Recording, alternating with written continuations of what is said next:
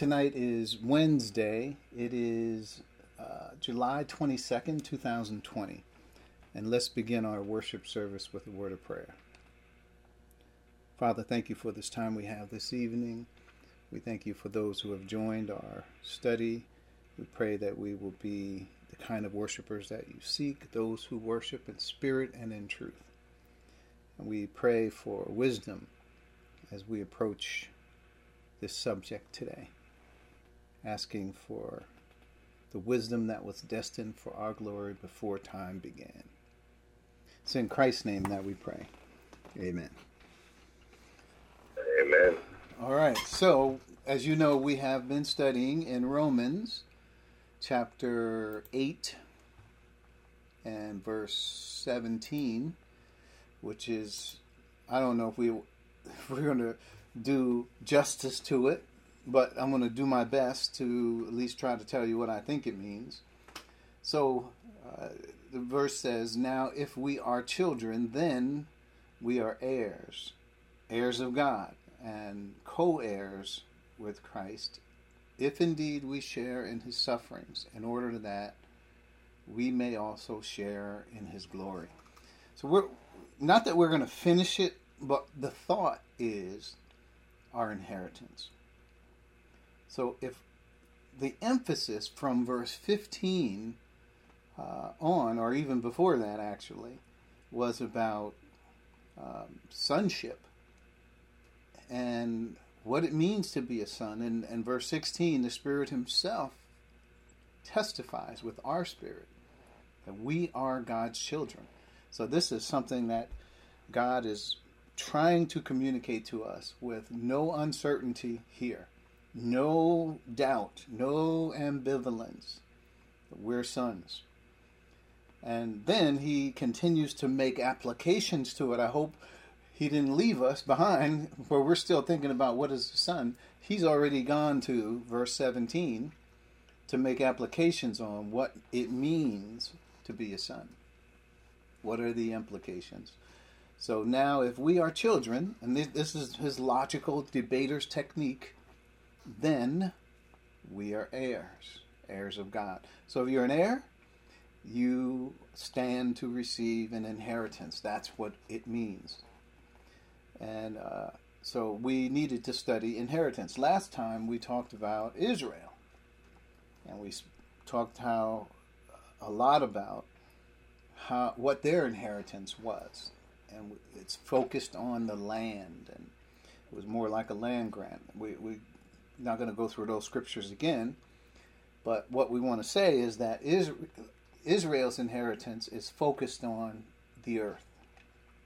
And I would even say that when the universe is recreated, destroyed and recreated again, and there's the new earth, that Israel will still occupy the land. They will still have the promise of land as their inheritance.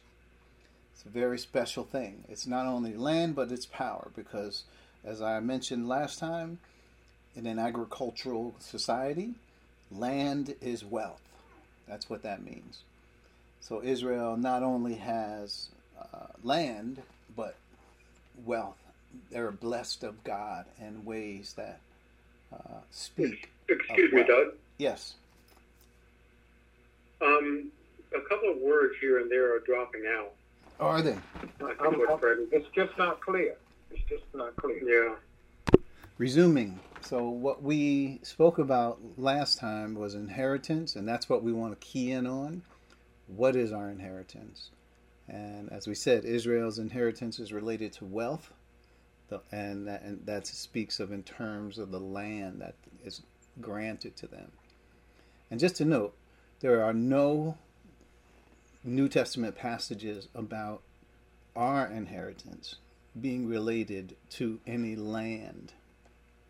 But we do have great wealth associated with our inheritance unsearchable riches, glorious riches. Uh, all the treasures of wisdom and knowledge are mentioned in terms of our inheritance. Never does it speak of anything that Israel had. And it couldn't, right? Because if that's part of the mystery, then in the Old Testament, it would not be found. So we don't find any reference to that. So there's a couple things to think about. Israel has one purpose of God, we have another. And, the, and God's eternal purpose is related to the church, which is to bring many sons into glory and to express the manifold wisdom of God, which uh, was not known in previous ages. It was hid in God. So, with all that said, we want to focus on what is the hope. So, we went to Ephesians to talk about it from this standpoint because Ephesians says, Ephesians chapter 1, verse 17 and 18 is where we were. I keep asking that the God of our Lord Jesus Christ, the glorious Father, may give you the spirit of wisdom and revelation so that you may know him better. I pray that the eyes of your heart may be enlightened in order that you may know the hope. So, this is it right here that you may know the hope to which he has called you, the riches of his glorious inheritance in God's in his holy people. So, there's more to it, but here it is, this part. Uh, Paul is praying that these Ephesians will get to know what is the hope of their calling. And now we know hope means absolute confidence, right? But if you don't know what that is, then you can't uh, participate. You don't have the hope of your calling. You first have to learn what it is. Uh, then you have to believe that that is the hope. And then as you grow, it becomes the, your hope. So hope means it's, we don't have it yet. It's, it's, not, it's something that is still future. Uh, even even if you get what he's saying in 118, you still know that hope is yet future because it says hope, right? It's part of it's it's it's a future expectation of what God's going to do for you. So we know we need to know what it is. And it needs to be stated in clear enough terms so that you uh, can relate to it. You can at least learn it, study it, focus on it, you know, meditate on it so that it becomes a part of who you are. So that's what we're going to do. We're just going to go through some things here that talk about the hope. And I've got like 10 areas that I want to focus on. I know you're probably saying, 10? Okay, so let's talk about it. The first one is uh, these are just some things to consider, uh, to know. We will not have the fullness until we receive our resurrection bodies. So we whatever we're going to get in this lifetime while on the battlefield, we will not get until we the fullness of all that God has planned to give us until we get our resurrection bodies. So this not only com- completes uh, that we, will, you know, will have a new body. Just getting a resurrection body has. We're going to get a new body. These old bodies are not going to f- endure throughout eternity.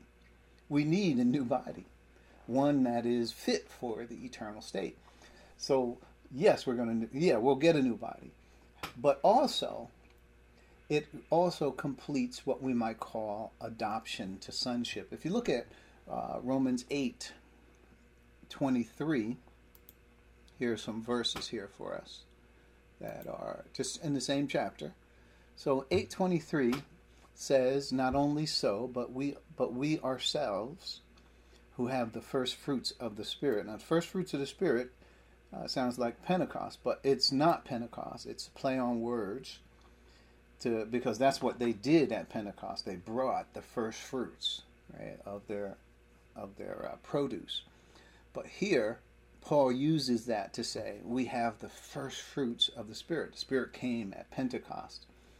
So then he says we groan inwardly as we wait eagerly for our adoption to sonship. So we whatever we have in terms of the adoption to sonship, it is uh, positional yes, and it is also maybe a small portion of of sonship, and that is what we might call the first fruits. If we have the first fruits, that's something. It's not. Uh, we don't want to say the first fruits is nothing. It is something. It's tangible. So if we have that, Paul is saying, but what does that do? It makes us groan inwardly as we wait eagerly for our adoption to sonship. That will be the fullness of what that sonship is. So we're, we're waiting patient, patiently for it. And what, when is that going to happen? And, or what is it? It's the redemption of our bodies. When is it? It's the rapture. So when we get to the rapture, yeah, we're going to get new resurrection bodies, but we're also going to get the fullness of our adoption to sonship. So that's an important point for you to note. I mean, that's key. So that also ties into Ephesians uh, 1. Right? We've studied this in the past, 1 13 and 14. It says, And you also were included in Christ when you heard the word of truth, heard the message of truth, the gospel of your salvation. When you believed, you were marked in him with a seal, the promised Holy Spirit. Now, if he just left it right there, that would be one thing. But then verse 14 comes Who is a deposit? So here it is. A deposit is like a, a small portion of which represents the whole of what we're going to get. Very similar to what we just spoke of in terms of first fruits.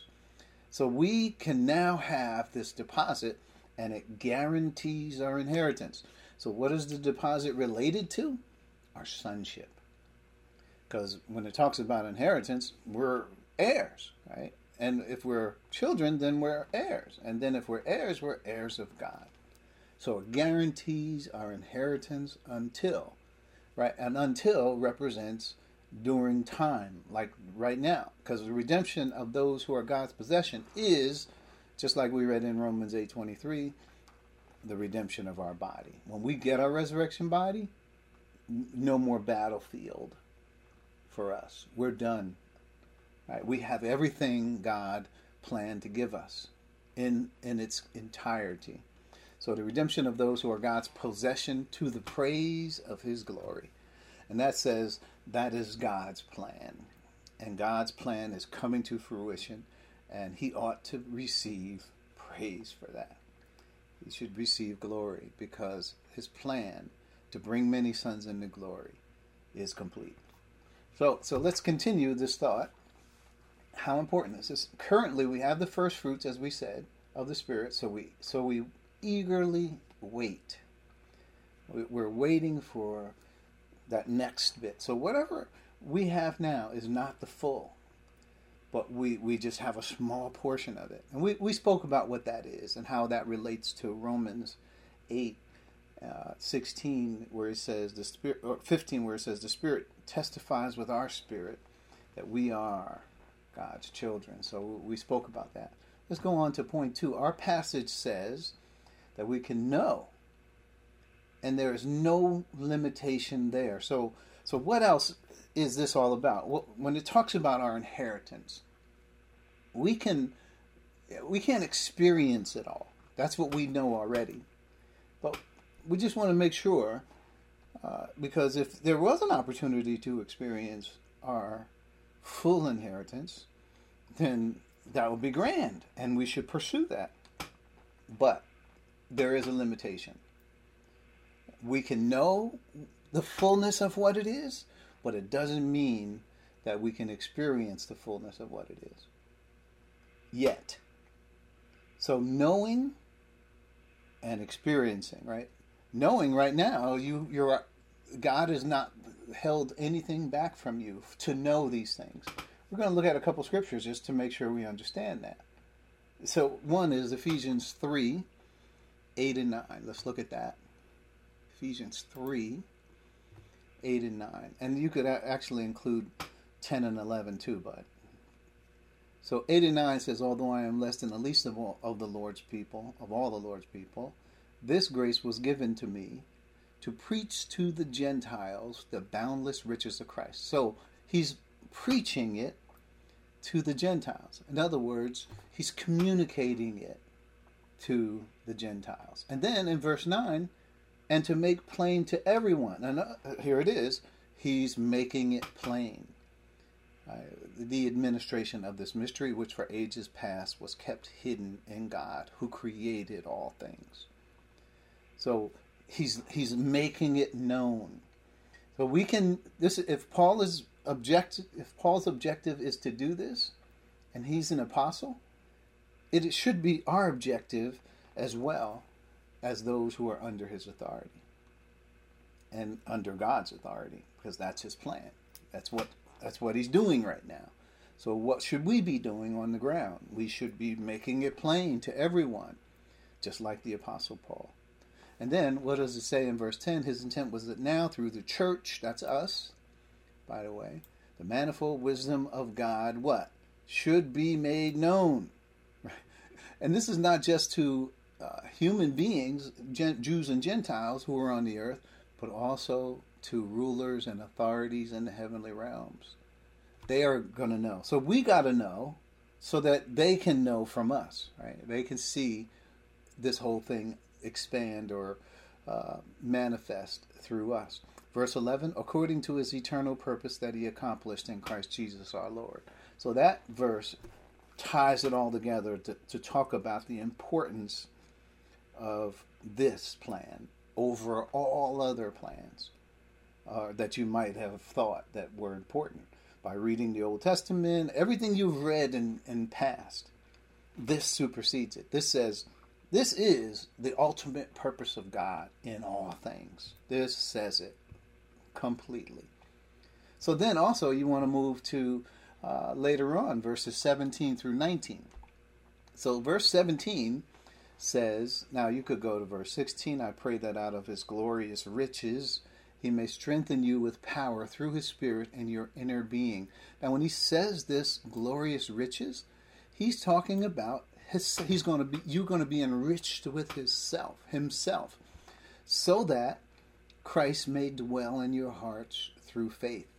And I pray that you being rooted and established in love. Now, we don't have to go and talk about what love is anymore because we know what love is now. It's that motivation that we, we, we have. And guess what? That same motivation existed in eternity past when it was just the Father, Son, and the Holy Spirit. And the love that they had was the love for this, this plan that the Father had, that He was going to execute. So the next thought was after they finished that Christ created all things. And there was not one thing made that has not been made by him. And verse 18, that we may have power together with all the Lord's people. And here it is. These words, two words right here, tells us what we have power to do, and that is to grasp. And then how wide and long and high and deep is the love of Christ. Now, this these dimensions are the dimensions of the church, right? The God's plan, right?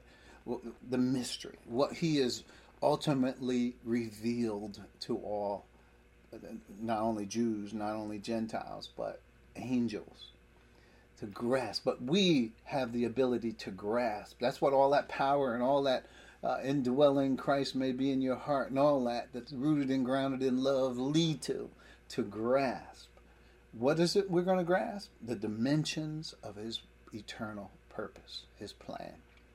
And verse 19, and to know this love. So not only do we grasp it, but the love that we have surpasses knowledge. In other words, eyes have not seen it, ears have not heard it. It's, it's not anything that's even human because the human race hadn't been created yet. But this is what God's ideal was before time began. That's why it says He chose us in Him before the creation of the world. That like this wisdom was destined for our glory before time began. So the motivation that that, that got them to understand and know uh, what you know form the plan is that motivation that we can also have. We can see eye to eye with God on this and to know this love. And look at this it surpasses knowledge that you may be filled to the measure of all the fullness of God. Now, to the measure, what measure is it? All the fullness of God. All the fullness of God. So, it, nothing is lacking there. Now, he's not saying that on, in time right now we're going to be filled to the measure of all the fullness of God in terms of everything God has, because we already said it was only about while we're on the battlefield the knowledge of this. You can know the fullness of this, even to the extent of what God the Father and the Son and the Holy Spirit knew before they put into action this plan. To the measure of all the fullness of God. To know it. You can know it. Now to him who is able to do immeasurably more than we can ask or imagine, according to his power that is at work within us. So what God has started in us, he will finish. We can be sure of that. To him be glory in the church and in Jesus in Christ Jesus throughout all generations, forever and ever. What God started in you will com- he will complete. But that's the level of knowledge we can get while we're on this side. There's more. Let's go to Colossians quickly. Colossians chapter 2 and 2. So we already read about the mystery in chapter 1, the end especially. He let it he, he let it all hang out. Right? This glorious mystery, uh, Christ in you, the hope of glory, is all there in chapter 1 at the end. But in 2 2, he says, My goal is that they may be encouraged in heart and united in love. So this is us, Paul saying, This is my goal for, for the church, that we may be encouraged in heart and united in love. So there's that motivation again, right there. And what, what do we need that motivation for? So that they may have the full riches of complete understanding. So again, what is it now? What can we know? The full riches, which is our inheritance, right? Complete understanding. We can have it today. Well, I should say, you have to grow into it. These are things you grow into, but but notice the the height to which you can grow is complete knowledge, right?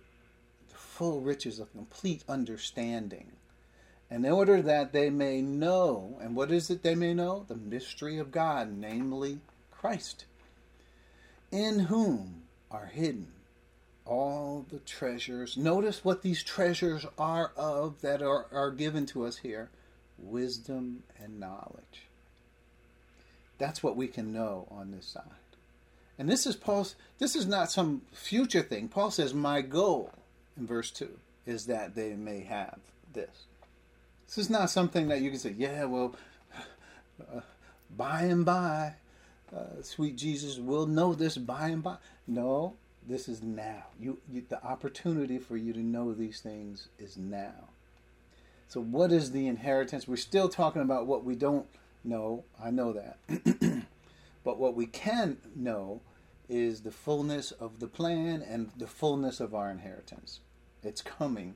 Point number three here it is. I submit that what the baptism of the Spirit allows is that we are identified with the person of Christ. In that relationship, we share all that he is and has.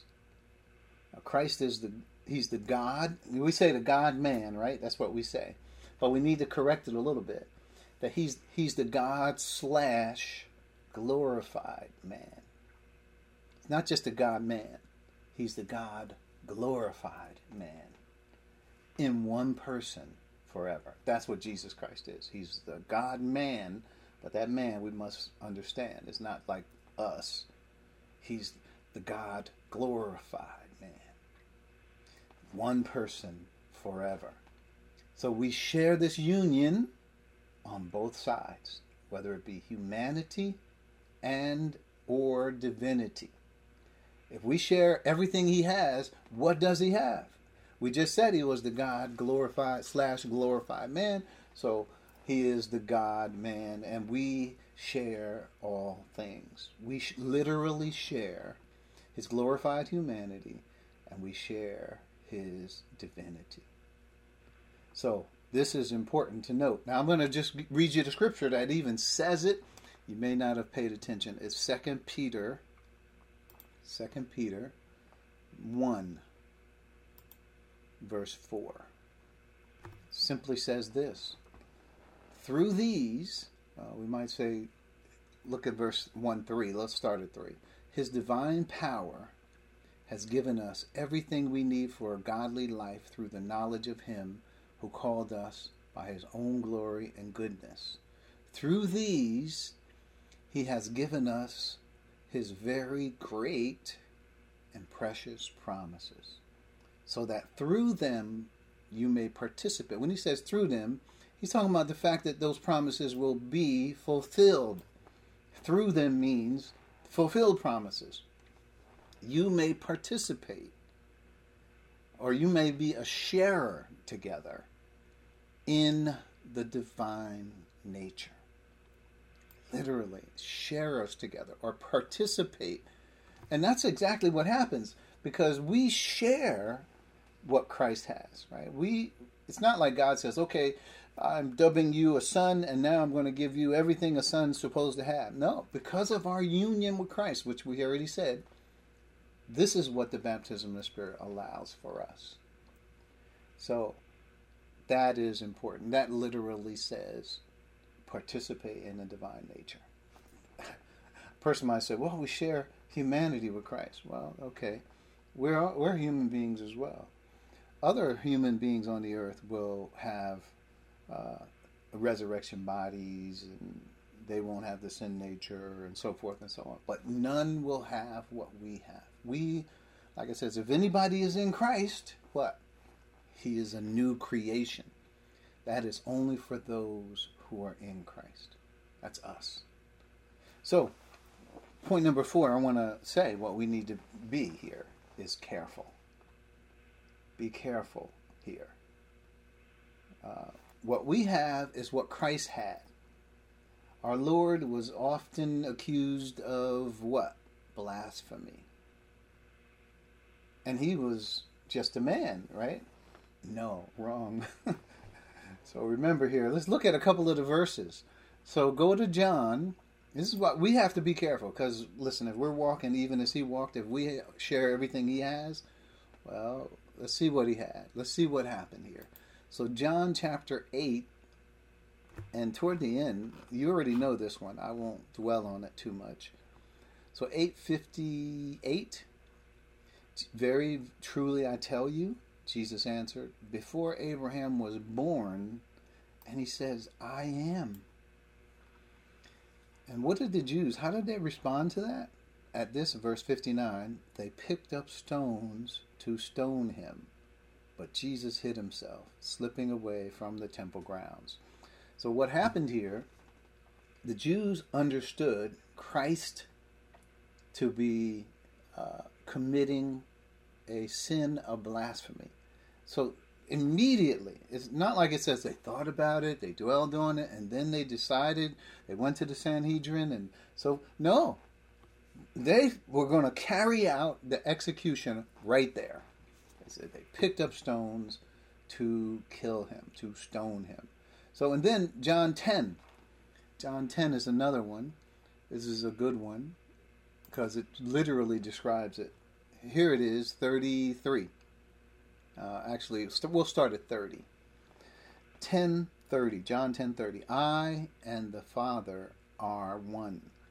Now, when he says that, the, the construction of this is that he is equal to the Father.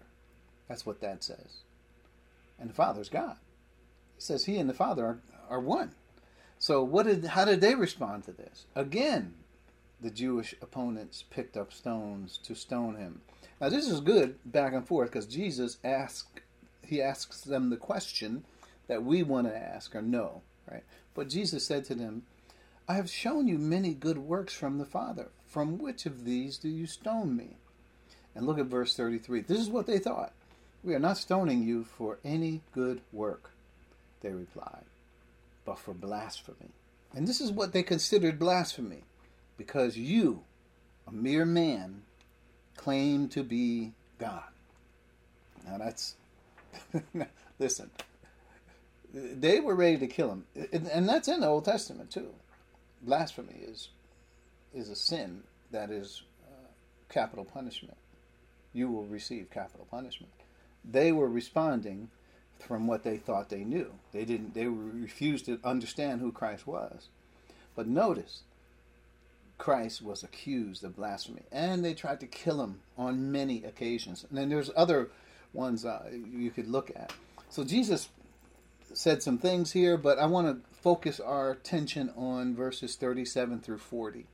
What what is happening in Christ that would cause them to think that Christ was blasphemous? 37. Christ says, "Do not believe me unless I do the works of my Father. If I do them, even though you do not believe me, believe the works that you may know and understand that the Father is in me and I in the Father. I in the Father. Again, what did they try to do? They tried to seize him, but he escaped their grasp. So Jesus was able to elude them and get away. But notice what he said that I am in the, fa- I am in the Father and the Father's in me. Equality with God. Now we know equality with God was something that Christ actually had. In Philippians chapter 2, he says he didn't consider equality with God something to be seized and held, but he made himself nothing, taking the very nature of a servant. That's Philippians chapter 2. Christ had equality with God. There's no doubt about it. So, and how did he describe it? Look at this that the Father is in me and I am in the Father. Well, you know, in John 14, that's what we've been talking about. Jesus, Philip says, Show us the Father. He says, Haven't, Philip, don't you know me? Even after I have been such a long time, anyone who has seen me has seen the Father. How can you say, Show us the Father?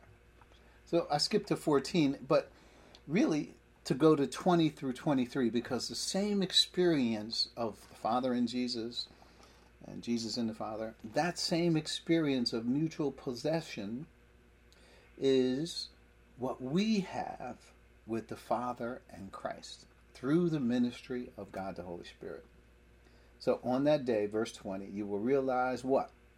That I am in the Father, you are in me, and I am in you. So the same thing that was happening in Jesus will be happening in us. What do you think people are going to say when they uh, when we talk about God in the way that we do? They're going to say blasphemy. Just remember, be careful. So I would say, unless you can defend yourself, then you don't need to be talking about it. If you understand it, go ahead, just like Paul says, make it plain to everybody. However, I would say make sure you know what you're talking about. Make sure you know you have your ducks in a row and you understand where you're going. So it's important because the same relationship that they had, we have. And what was it? What was the relationship they had? Christ fully possessed the Father, the Father fully possessed Christ. We possess Christ, and Christ possess, possesses us. John 17, moving quickly, 20. So, John 17, 20, that was the disciples. Verse 20, my prayer is not for them alone. I pray for all those who will believe in me through their message. 21, that all of them all of them. So the church age is not just a few people, we're all one. May be one. All of them may be one. What, what do you mean, Father? Just as you are in me and I am in you. Okay, so that's the kind of one that we, the, all, the whole church, is going to be. That is our destiny. Remember, what is God doing? Just remember, He's calling out those many sons in the glory. We're talking about what is the inheritance of a son and what is it like, right? What, what has God given us? May they also be in us so that the world may believe that you have sent me. Verse 22 I have given them the glory that you gave me, that they may be one as we are one. I don't know, it couldn't be any more clear. I and them and you and me, so that they may be brought to complete unity or oneness. Then the world will know that you sent me and have loved them even as you have loved me. Same thing Jesus has, is what we have. Same glory Jesus has, we have. Same destiny, wisdom, uh, knowledge, that we may reach the fullness and stature of Christ, that we may reach the fullness of God, we have. So, be careful with this one. Next. Five, we have the same relationship through the baptism the Spirit Jesus had. And and that was that those verses nail it for me. I, I don't know what else we could say. Let's move on. Point six. There's a lot of passages that talk about the fullness, and there's a key passage. We know Ephesians chapter 1. Ephesians chapter 1 and verse 23. This one says, which is his body, and he's talking about the church after that same uh, context of where God told us about uh, the glorious riches of his inheritance. We, which is the fullness of his uh, his body, the fullness of him who fills everything in every way. Everything in every way. So we are the fullness of him. Who's him? Christ. Who's we? The church. Right.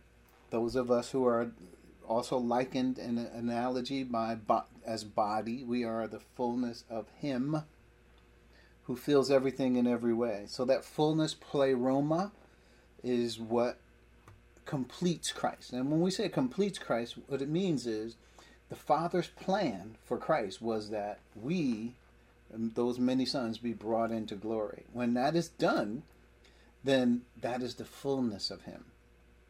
And what does that fullness do? Uh, what does it do? It fills everything in every way. Let's move quickly. Colossians again. Colossians chapter 1. And th- this one is about Christ. For God was pleased to have all his fullness dwell in him. So we already talked about the I and them and they and us, the mutual possession, right? The Father and the Son. We already saw where 23 is not just talking about Christ having uh, coming and taking up residence in us, but it's also God the Father. He will come and make his home with us. So all the fullness was in Christ.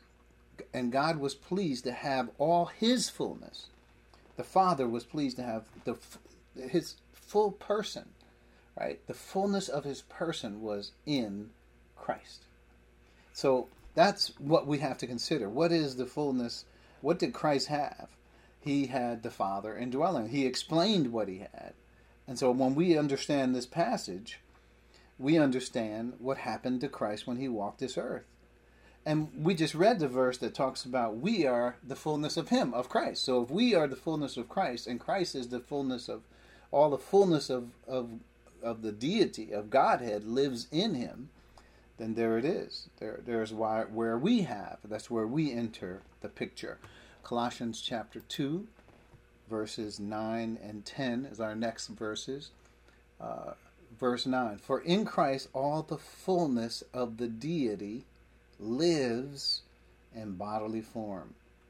So the fullness of deity lives in bodily form. So each person of the Trinity is was in Christ. The Holy Spirit was in Christ, Christ was in Christ, and the Father was in Christ. The fullness of deity. Now, in bodily form, Christ did not have the deity in his human body from the standpoint of a mixture. The persons of God are the ones who have the fullness of deity.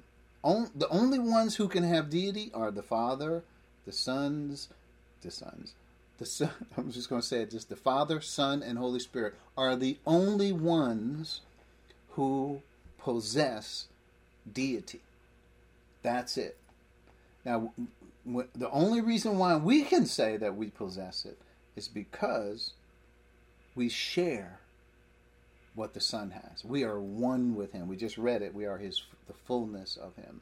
And look at verse ten. And in Christ, there it is. You have been brought to fullness. There it is. You have as well. He is the head over every power and authority.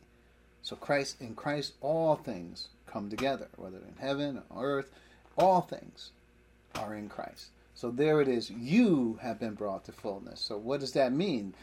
That means that you have the same uh, properties as the person of Christ, whatever he has. And we already said what he has. So th- those are fullness passages. There's probably more, but then let's move on to ma- the marriage analogy, which we covered quickly in Ephesians 5 28 through 32. Um, let's look at that real quick. And the point that I wanted to make, Ephesians 5 28 through 32 says, In the same way, husbands ought to love their wives as their own bodies. Now look at the analogy, how perfect this fits. He who loves his, his wife loves himself. Notice it didn't say, uh, he's talking about his person here. The person who loves his wife loves himself. We share his person. After all, no one ever hated their own body, but they fed and care for their body, just as Christ does the church. Look at this. We are members of his body. For this reason, a man will leave his father and mother and be united with to his wife, and the two, here we go, God's math, the two become one flesh. Just like Jews and Gentiles, right? The two become one new man. Here, the two, Christ and us, become one. And what is how does that relationship work? For the man leave his father and mother, be united, joined to his wife and that's when they become bound, one flesh, one person. This is a now notice verse 32. This is a profound mystery. What am I really talking about? Is am I talking about husbands and wives here? No. That wasn't the point. I'm only using husbands and wives so I could talk about Christ and the church. That's the most important thing. But I am talking about Christ and the church. Verse 33 However, each one of you must love his wife as he loves himself, and the wife must respect her husband. He has to say that because that wasn't the subject. However, it is important for us to remember. Right? That's but that's not the subject. It's just an analogy. So no marriage seminar here. This is all about Christ and the church. And you know, I used to, when I taught this, I thought, what if what if you're single? How do you, what do you get from this? Well, you get from this what the point actually was: Christ and the church. Let's keep going. Uh, there's another one, the vine and the branches. We won't cover that right now. We, we can move forward. So, verse, uh, uh, point number eight, the two Adams, right? Point number eight. This is in First Corinthians. This is also one that is definitive for me. First Corinthians 15 talks about it like this. Okay? Uh, verses, which one? 47 through 49. Here it is.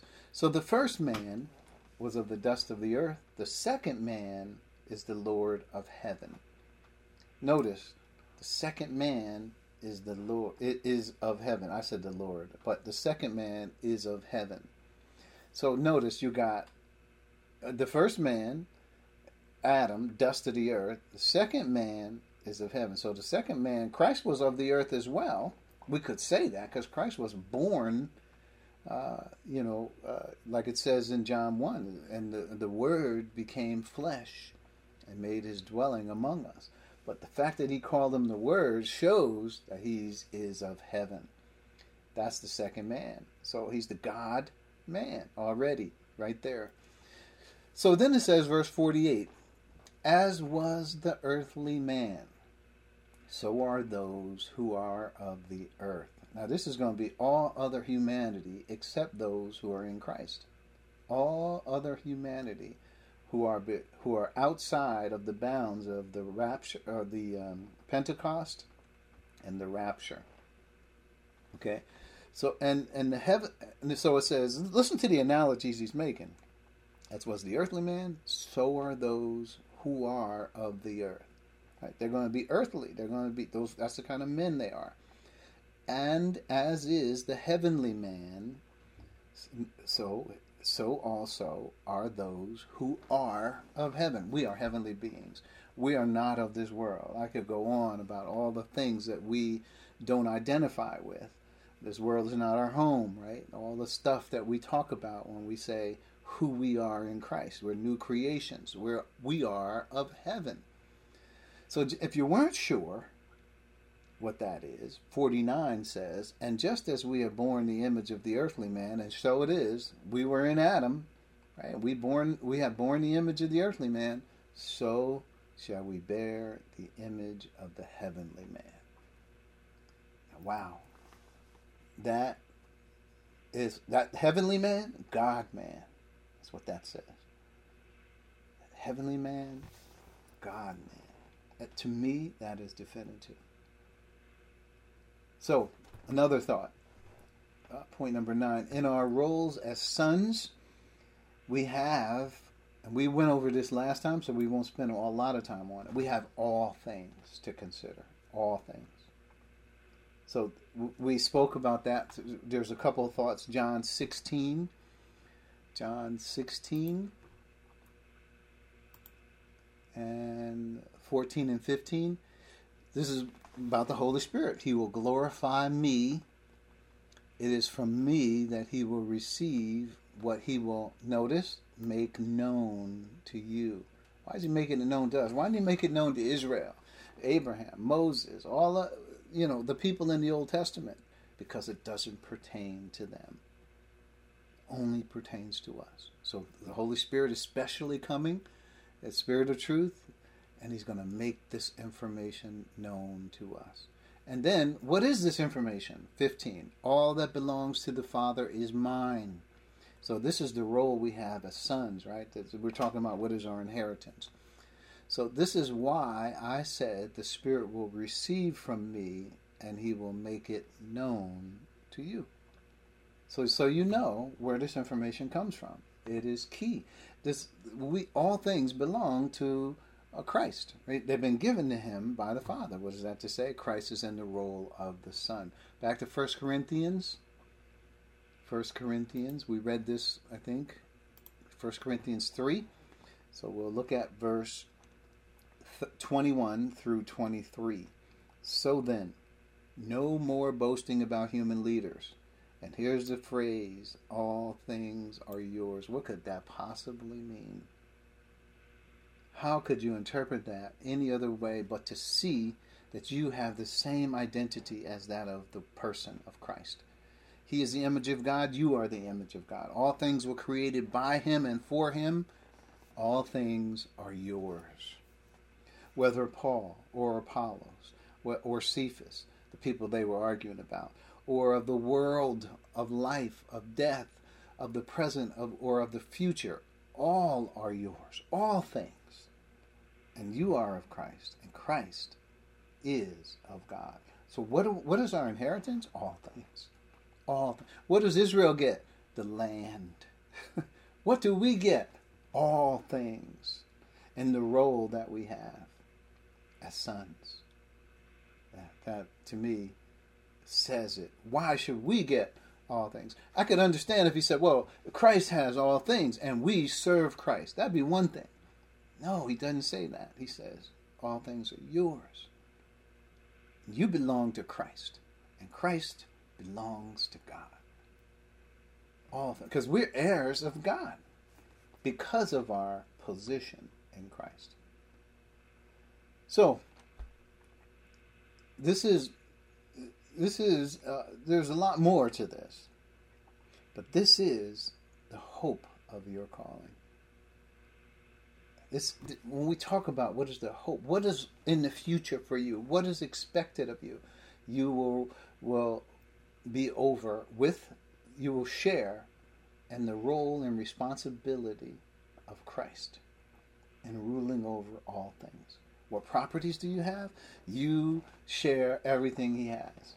Not only his rulership, his destiny, his but his glorified human nature if we suffer with him. We'll, we'll get to that. And his uh, divinity as well.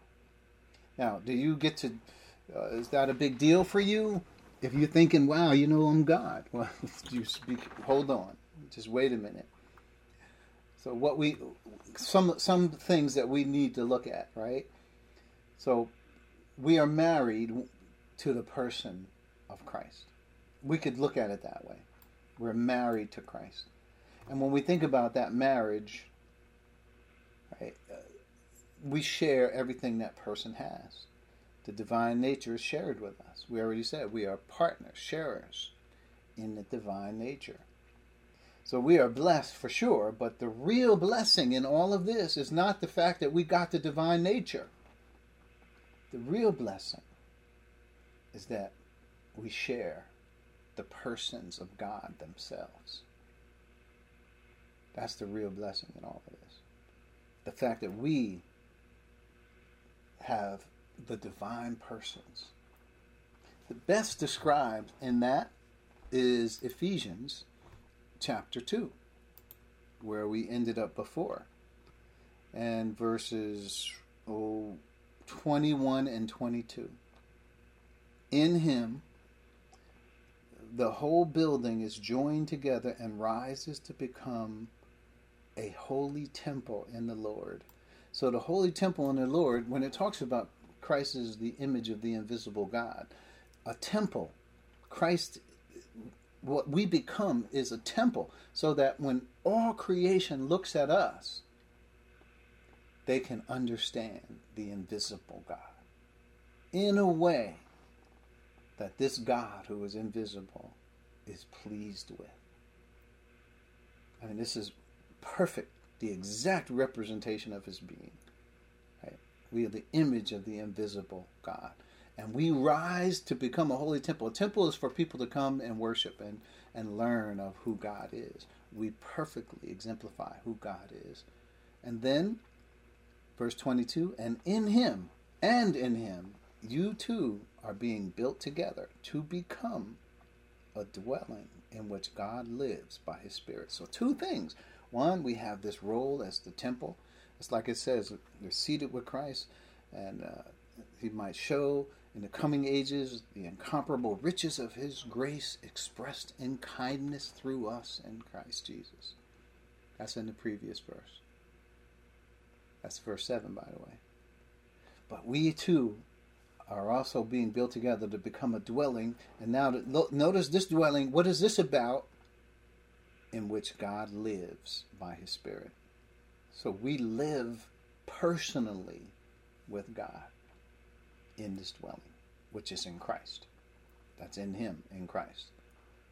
What is God doing with us in Christ? Two things in these two verses. 21, we rise to become a holy temple in the Lord. Verse 22, we, we, we are being built together to become a dwelling, a home in which God is comfortable to be Himself, to live by His Spirit. So be careful. It's like if you get married to a person who's rich, and then as soon as you got married, you're like, you're click, clicking your heels together, you're jumping up, and you're saying, Look at all I inherited. Oh my gosh, I'm rich, I'm rich. Let me go start spending the money. Is that it? Or if you marry somebody, it is the real joy and the real love and, and commitment is to that person. It is nothing to do with their riches. In fact, if they didn't even have riches, you would still, it's all about the person. So the divine nature, it's part of who God is. God is not impressed by what he can do as God. He does, he's always had the ability to do whatever he wanted. And even still, once we get into this scenario, there's authority. Right? Even in Christ, he's the head, we're the body. Right? The authority rests with Christ. And so even though we have the ability to have the divine nature, it is still under his authority of how we will possibly use it. So, we'll stop at this point and I'll pause to see if there are any questions before we it's already 9:12. I think I went longer than I planned, but there's a lot of ground we covered. So I'm going to pause to see if there are any questions. And we haven't finished. There's much more that we could unfold when it comes to this. We will get to it. that's fine. But we'll pause.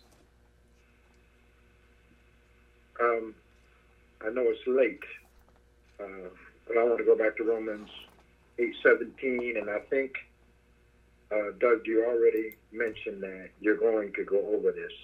So if that's the case, let's don't we don't have to do it. But my question is, uh, Bible it says now if we are children, sons of God, heirs of God. I'm not. I'm just prefacing all of it. Sure. Uh, Go ahead. hmm uh, and we share in his sufferings in order that we might also share in his glory. So, my question as sons of God, heirs who have received the deposit guaranteeing our inheritance Yeah. as sons, um, how does this fit in? And I'm going to paraphrase with a believer like Fred Presley being the lowest to Dwight being the highest. And, Oh. I, and I'm talking about rewards. Yeah, I got you. So, Okay. so I'll, I'll, Yeah. Now, now, of course, the rewards are based on uh, where we have gained the victory. He that o- overcomes the world, right? And this is the victory. First John five four, uh, overcoming the world. So it's not overcoming heaven or something else, right? But if we suffer with Him, He we will also be glorified with Him. So as we look at verse seventeen, there's a couple things to note. We are, if we are children, then we are heirs, heirs of God. So if we stop right there, we are heirs of God. It did not say we are heirs of Christ. We are heirs of God by virtue of the fact that we're in Christ. And then, how do we know that for sure? Look at verse, uh, the next few uh, phrase, the next phrase, and co-heirs with Christ. It didn't say that we're heirs of Christ or co-heirs uh, of Christ.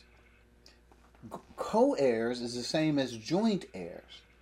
The fact that Christ is, uh, you know, and a co-heir, meaning he, and, and we know what it is, because he suffered, and when he was here on earth, and because of that, God highly exalted him, given him a name that is above every name, and at the name of Christ, every knee shall bow, every tongue shall confess, and you can go on and on. So we know what he's talking about. He's talking about his battlefield victory over the world. So much so that he had triumphed over this over Satan, right? And he spoiled principalities and powers by the cross, and he did all that. He won the victory to be the ruler of this world. He, he took it from Satan. Even though Satan still is running things until Christ comes back after the tribulation and takes the reign from Satan. So we will be Christ will be rewarded for that. And he uh, he already is glorified right at this point.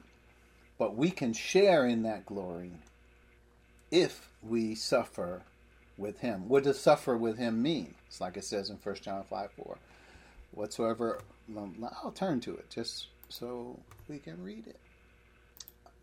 1 john for everyone born of god overcomes the world. This is the victory that overcomes the world, even our faith.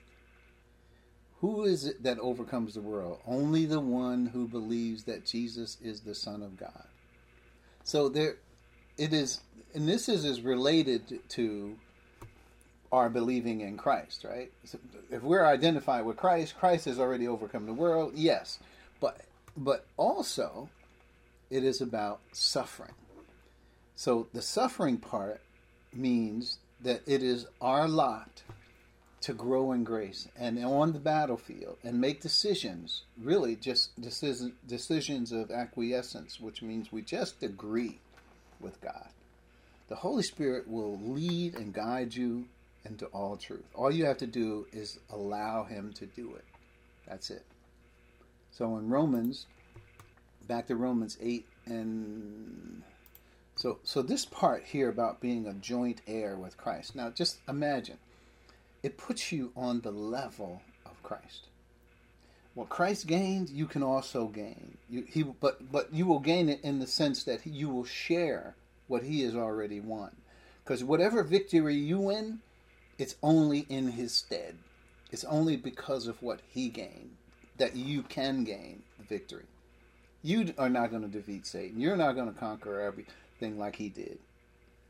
But you can you can conquer in his stead in his person.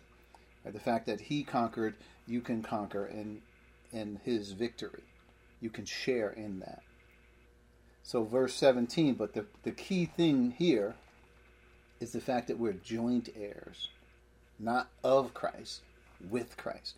When Christ is an heir, he's an heir of the Father. And for us to be a joint heir is to say the same thing the, the previous phrase said that we are an heir of the Father as well. Joint heir with Christ P- puts us on the same level as Christ. Now, of course, we have to perform if indeed we share in his sufferings, in order that we may also share in his glory. So, verse 18 puts that suffering into perspective. I consider that our present sufferings are not worth comparing with the glory that will be revealed in us. So, I'll pause. Next week we'll cover this and probably finish this verse. Go right ahead. Completely yes, that's definitely satisfied. That answer. Thanks. Thanks for the question. Other thoughts? Other questions?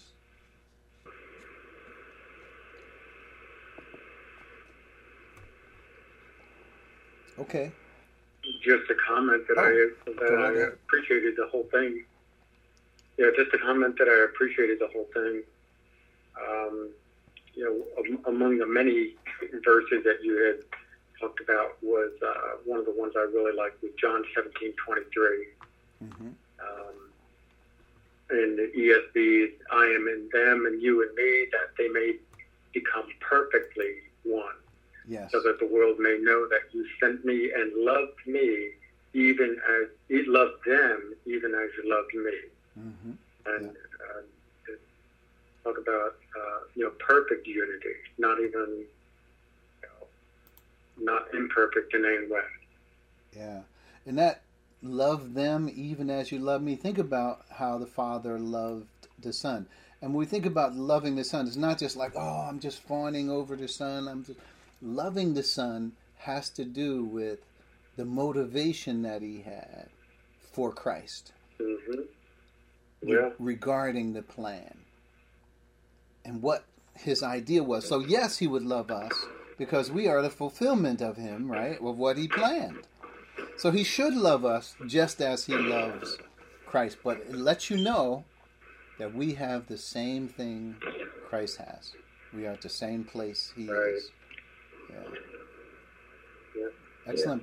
You know, when I when I think about everything that we just talked about, it reminds me of uh, you know Paul when he talks about the height and the depth, and when he refers to he was caught up in the third heaven, and when he was uh, speaking of it's it's uh, it was for our advantage that he stayed, but he could go.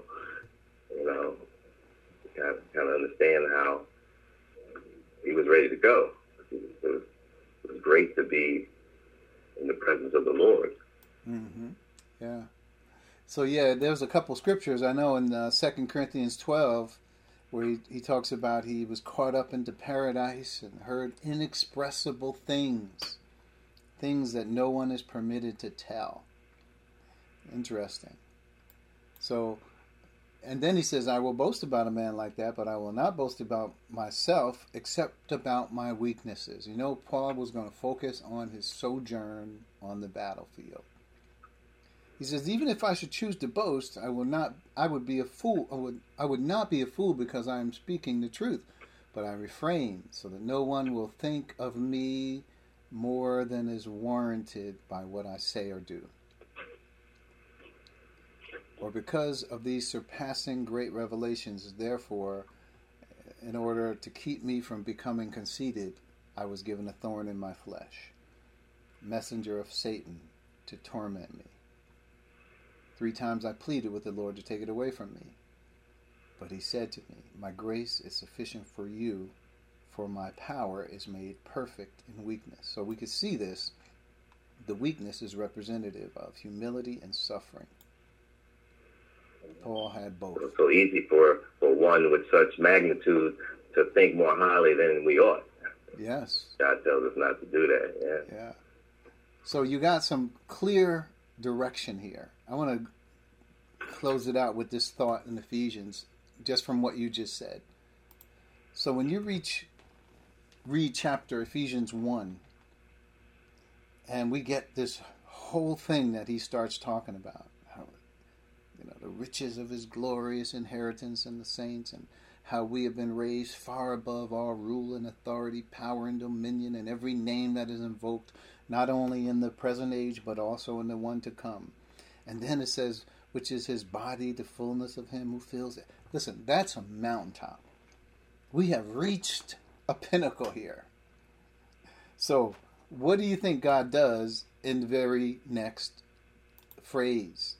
He he he tries to balance that.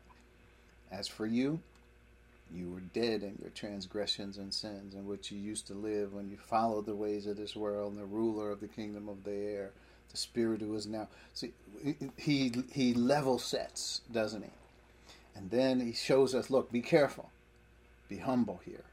Yeah, I just told you some glorious things, but chapter two one, be humble.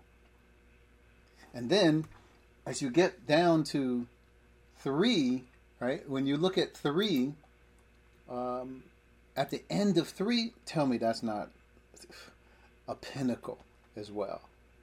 Now to him was able to do immeasurably more than we could ask or imagine. This is where he said we could be filled to the measure of all the fullness of God. He says, according to the power that is at work within us. To him be glory in the church, right?